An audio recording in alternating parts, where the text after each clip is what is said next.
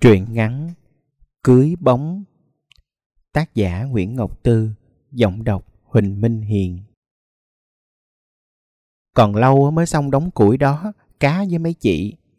Tôi nói, Mắt ngó phía vợ chồng anh say cưa củi bên kia. Cách một con đường với bức tường nắng dựng không thấy ngọn. Bỗng cảm giác mình thành bản sao của những người đàn bà ngồi quanh đây.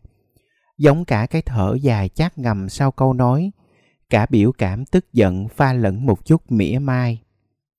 Phải chị ta qua giữ cái đầu cưa bên kia chuyện đã xong đời thuở nào rồi. Ai đó phụ với tôi mấy lời.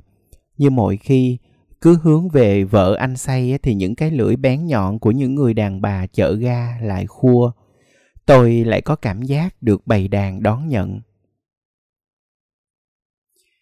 Bọn tôi hay giày vò vợ anh tuần đường những trưa bưng thùng thuốc lá kẹo thơm ra đợi tàu ghé qua, mấy chị đàn bà vừa đưa chuyện vừa thiêu thiểu ngủ. Tai để mãi ở bên kia sông cạn, nơi đoàn tàu bắt đầu chậm lại. Đó là đoàn tàu duy nhất trong ngày ghé xếp. Giữa mấy cơn ngáp dài, ngay tầm mắt bọn tôi là giải nhà tập thể đội tuần đường, nơi vợ chồng anh say ẩn hiện trong cái quạt cảnh mang tên là hạnh phúc. Cặp đôi dính xích cùng đứng, cùng ngồi, cùng trét lại vết nứt vách trước.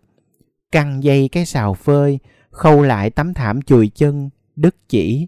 Họ trở thành món chính của những cái lưỡi buồn trưa, ưa nhắm chuyện thiên hạ. Ngó anh chị luôn tay lắc nhắc, những người đàn bà tức giận. Nhìn nó kiểu gì thì cũng thấy thằng chả chỉ có một mình. Đúng là không nên chờ đợi gì ở cái bóng. Sớm biết sự xuất hiện của mình ở xếp cũng là món đưa chuyện thơm ngon. Trưa nào tôi cũng nhập bày, nán cho tàn buổi. Ngồi lì ở đó, tôi trở thành một trong số họ. Chỉ cần đồng lõa vào mọi xéo sắc chợ trưa, tôi sẽ an toàn trong lúc kẹt lại nơi chốn xa lạ này. Viễn đưa tôi tới xếp, nói ở đây chờ ít bữa, rồi nhảy tàu đi mất. Cho tới khi đó, tôi không chắc Viễn là tên thật của anh. Trong nhà không có gì cho thấy anh từng là chủ nhân của nó. Tôi bấm khóa và mở vài lần để xác nhận lần nữa với chùm chìa khóa gỉ xét Viễn đưa. Mình toàn quyền ra vào căn phòng. Món tiền anh để lại hết veo chỉ nửa tháng sau. Một trưa tàu ghé có thằng nhỏ mặt mũi nhọn quắt tới tìm đưa cho mớ khác. Hỏi diễn đâu, thằng nhỏ quạo quọ chưa về là chưa về, hỏi chi cho mệt máu. Rồi nó kịp biến mất sau cánh cửa tàu vừa khép chặt. Tôi nhìn theo, nghĩ viễn ở trên đó, biết đâu, nhưng sao không có dấu hiệu nào, giống như anh bị con tàu tiêu hóa sạch. Về căn phòng bìa giải nhà tập thể, tôi dòm vào gầm giường hốc tủ, đảm bảo không có bộ xương nào nhảy sổ ra. Nhưng cái mùi mà tôi ngờ mùi xương thật ra là mùi bụi. Cửa sau á, cài bằng một cái chổi, tôi không thèm mở, khỏa bụi không hơn một chỗ nằm, hy vọng bằng cách đó mình sẽ sớm rời đi. Đầu bên kia giải nhà cô, á, thằng cha đó cưới bóng làm vợ. Một chị đàn bà nói, giọng thuần dè biểu, ngay ngày đầu tôi tới. Cũng không có chuyện chi làm, tôi te te theo mấy chị về lại cái đám cưới 4 năm trước, anh say cứng đờ trong bộ cơm lê đen, điệu bộ hơi căng thẳng, nhưng vui vì không giữ được trong mắt. Tràn lên mặt anh thứ xương hân hoan. Giữa tiệc mấy con bò sổng chuồng ghé qua ăn mớ qua lá dắt ngay cổng cưới. Một vụ cãi giả ngớ ngẩn không tới đâu. Rốt cuộc á, ma thì có cắn móng tay không? Cả bầu trời đen chừng như vô hình của tối đó. Tôi cũng như tận thấy, tiệc đãi tối, sân treo hai hàng đèn. Cô dâu lúc đổ dài bài cuối sân, thoát lại cuối sân, ân cần với một vài bà già ngồi riêng mâm chay. Chừng như cô ta không muốn bỏ quên người khách nào. Má anh say uống hơi quá trớn, hát nghêu ngao những lời vón cục, thất vọng làm bà già buông xuôi mặc cho men rượu đánh gục mình thẳng cẳng nằm ngủ luôn ở bên rào xương cá Nghe kể má anh say bỏ ăn luôn vào cái lần anh nói hết sức nghiêm túc rằng sẽ cưới bóng mình làm vợ. Đàn bà con gái xứ này chết hết rồi chắc. Nhưng mà con thương cổ. Thà lấy con lê mù ở đằng sớm, nó còn ra hình người. Tụi con sẽ cưới vào 29 tới. Đàn bà sớm xếp không ưa vợ anh say. Tới cười cũng không thể tự cười. Họ nói, chị quá xa cách. Nhìn thấy đó mà như không có, làm thứ chi cũng nhẹ bẩn, tách biệt với thế giới đàn bà thị trấn, đeo dính ông chồng tuyệt chẳng rời nửa bước. Hồi đầu chỉ còn nhận được chút trầm trồ tán thưởng, lâu dần cái sự bám chặt khiến người ta ngứa mắt, xa đàn ông một chút với chắc trào đờm mà chết. Cổ có làm gì đâu, có lần anh say nói, gần như khóc. Anh cảm thấy bất công cho vợ mình, đúng là chị vợ chẳng làm gì hết, chị chỉ hạnh phúc. Thứ hạnh phúc khiến cho người ta điên tiết lên, chẳng người đàn bà nào thích ai đó hạnh phúc hơn mình. Họ cứ hắt vô mặt chị những lời đầy nọc độc. Chẳng tỏ thái độ gì, chị bày tỏ mình bằng một sự im lặng. Sự im lặng chắc nịch bọc lấy chị, khiến chị vô nhiễm với mọi sự thù nghịch. Thật ra chị có nói, nhưng chỉ anh chồng tuần đường nghe. Người ta nhiều lần tự hỏi, chị trêu ghẹo cái chi mà anh tự dưng cười xòa. Lúc khác, anh lại tủm tỉm. Cái kiểu giao tiếp cực kỳ riêng tư của họ luôn khiến thế giới bị bỏ rơi như thể không khí của họ thở là một thứ không khí khác. Bà mẹ bị gạt ra rìa, kêu ca con dâu cùng khắp, nói chị ta về đèn lúc nào cũng thấp, gọi không ơi, không lần gãi lưng cho mẹ, nói chị ta dai hơn đĩa, có phun nước miếng vào mặt cũng không nhã đàn ông. Một bữa gió bất, say rượu ngủ ngoài ga, bà già trúng gió qua đời, trong đám tang ai đó kể hồi đó con tàu ghé xếp 15 phút. Bà già, cái thở chưa già, bắt được khách đó là gửi thùng thuốc lá cho đồng bạn rồi đưa đàn ông vào buồng kho. Anh say là quà tặng kèm trong lúc một gã nào đó vào ra hớt hải khi còi tàu đổ dài báo sắp rời đi. Không có viễn, trong những buổi sớm làng của mấy chị đàn bà, tôi quyết định không chờ nữa mua sẵn một vé tàu. Thằng nhỏ mặt nhọn bỗng xuất hiện, cầm theo món tiền không dày chẳng mỏng, nhưng lem luốc như mọi khi, quạo quọ nói, diễn nhắn đợi anh ta quay lại đón. Trễ lâu, chắc dính bầu, tôi nghe tiếng mình được mất trong tiếng còi tàu bãi hoải. Thằng nhỏ thở hắt ra, mặt càng nhọn hơn, lại thêm một miệng ăn, Tối đó tôi nằm chim bao, thấy một đứa trẻ nhọn quắt chọc xuyên bụng mình chui ra, tiếng khóc của nó như những mũi tên bắn khắp xung quanh. Những tường vách đều lủng lỗ chỗ. Không biết làm gì để hết ngày, tôi ngồi suốt chợ ga, tự làm nhiễm độc mình bằng cách dè biểu thiên hạ, Đợi cho đến chị đàn bà cuối cùng đội thùng thuốc trở về nhà, bên kia vợ chồng anh say cũng đóng cửa, quẩy túi đi tuần đường. Hết chuyện coi, tôi hận đi một lúc.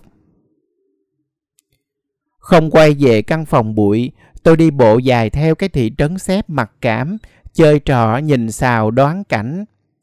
Những xào quần áo cong lại sau một ngày cháy nắng, phơi bài hết nếp sống của mỗi nhà, áo đàn ông mới dính đầy mũ cao su, áo đàn bà chảy xệ. Những xào đồ trẻ con chật cứng, tương ứng với tiếng tụi nhỏ khóc la, gấu ó nhau. Mấy chị đàn bà có thể gọi là thân thiết với tôi, bây giờ chắc là chấp chới trong những căn nhà mái tôn, vách chấp vá bằng nhiều tấm ván xẻ từ những cây cao su kiệt nhựa. Không ai ngoắt tôi ghé chơi.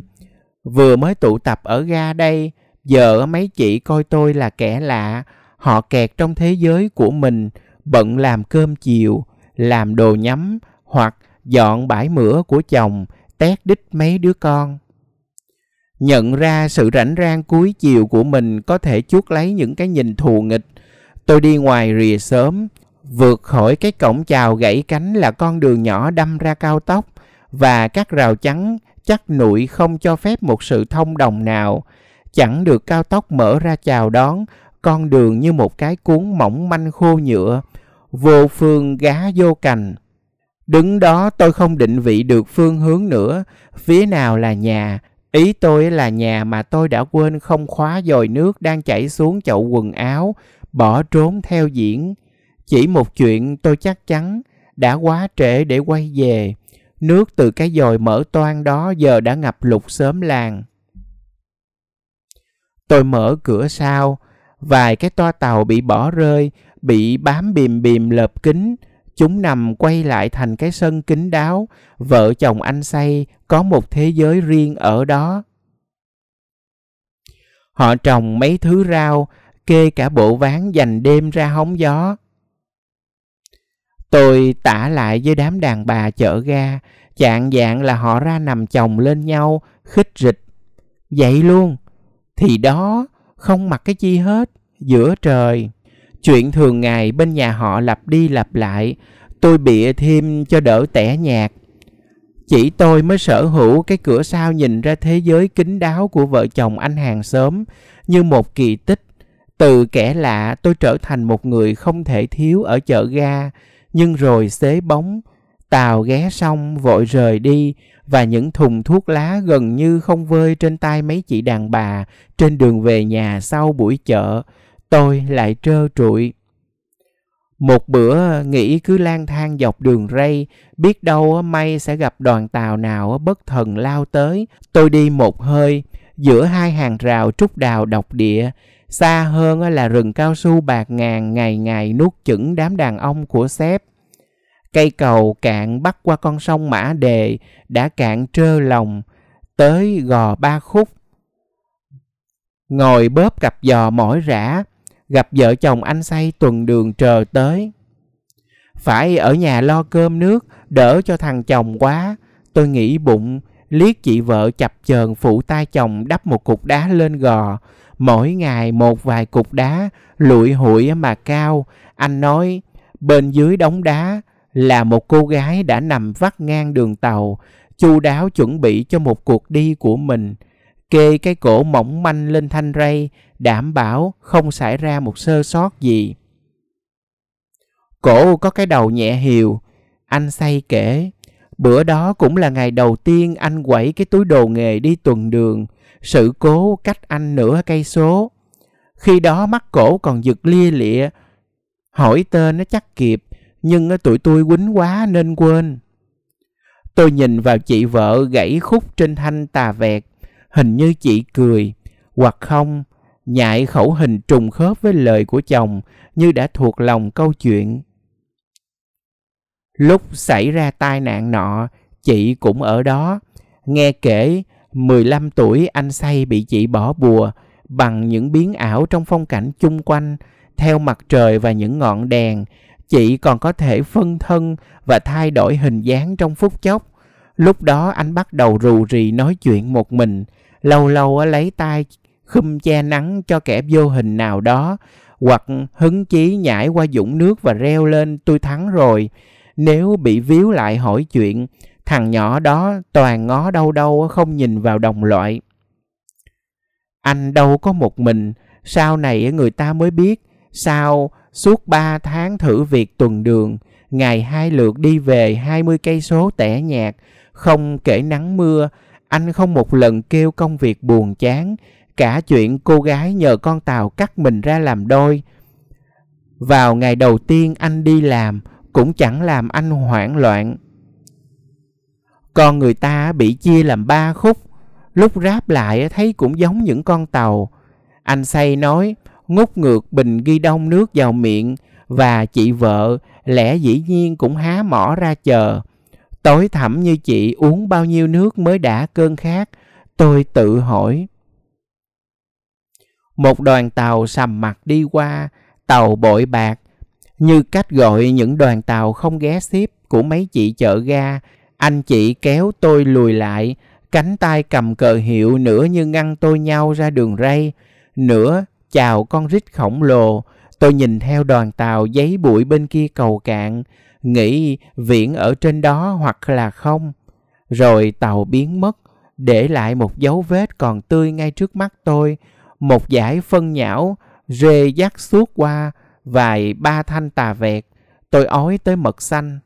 Những ngày sau tôi cứ ói mửa chẳng vì lý do gì hoặc tôi đã biết lý do lại vờ như không phải nhưng mấy chị ở ga gọi đúng tên cơn nôn nao ngén rồi, nặng à nghen kiểu này á ngén hoặc cho coi.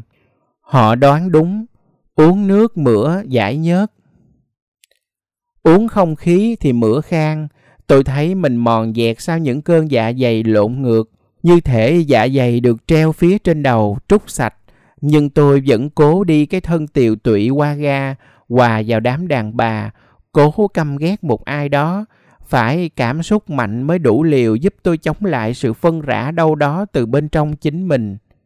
Mớ giải nhớ có gần như vô hạn của tôi thu hút được con chó quan nó lẻo đẻo một bên, chực chờ liếm láp. Giữa những cơn nôn mửa tôi thèm lá mục, loại lá lợp nhà đẫm mùi trứng kiến, mùi mưa và nước đái thằng lằn không hình dung được vợ chồng anh say cũng bị cuộc ngán của tôi mê dụ. Chừng như đàn bà ở xếp cứng bầu và sinh nở dễ như thở. Chưa ai qua một cuộc ngán vĩ đại giống như tôi. Anh chị hay tần ngần ngoài cửa, tê mê ngó tôi ngồi nhắm mớ lá mục, vừa kiếm được đâu đó như nhìn ngắm một tạo vật phi thường. Tôi mửa thì hai người lại kêu lên đầy tháng phục. Nữa nữa rồi thấy mình như một con khỉ cháy lông khi nhảy qua dòng lửa, dưới kia thiên hạ hớn hở đứng coi. Tôi không hơi sức đâu tức giận, kệ họ, tôi cứ mửa, cứ nhằn lá mục. Nghe vị ngọt của chúng ngắm đến tủy xương. Kỳ thiệt, ăn cái thứ chi mà kỳ, anh nói, hoặc chỉ mượn cái máy môi của chồng đưa chuyện. Cứ ngén như tôi đi rồi biết tôi bực bội khẩy chân vô sườn con chó. Sau này tôi nhớ câu nói đó của mình, khi vợ chồng anh say gửi chìa khóa nhà, nói sẽ đi đâu không biết chừng. Nghe nói ở núi coi có ông già bốc thuốc nam hay lắm, nhìn chị đang nghiêng dài trên đất, anh cười. Cổ kêu thèm con. Sẽ rất lâu, hoặc không bao giờ mình còn gặp lại vợ chồng người tuần đường rầy nữa viễn ảnh đó rõ ràng như chuyện viễn không bao giờ trở lại, làm đầu tôi bị mụ đi. Chẳng nảy ra được một câu nào thật độc địa. Bóng mà đòi đẻ, diễn dông, hoặc tử tế cái kiểu như kêu thầy cho thuốc vừa thôi, chỉ đẻ một hơi cả chục sao mà nuôi nổi.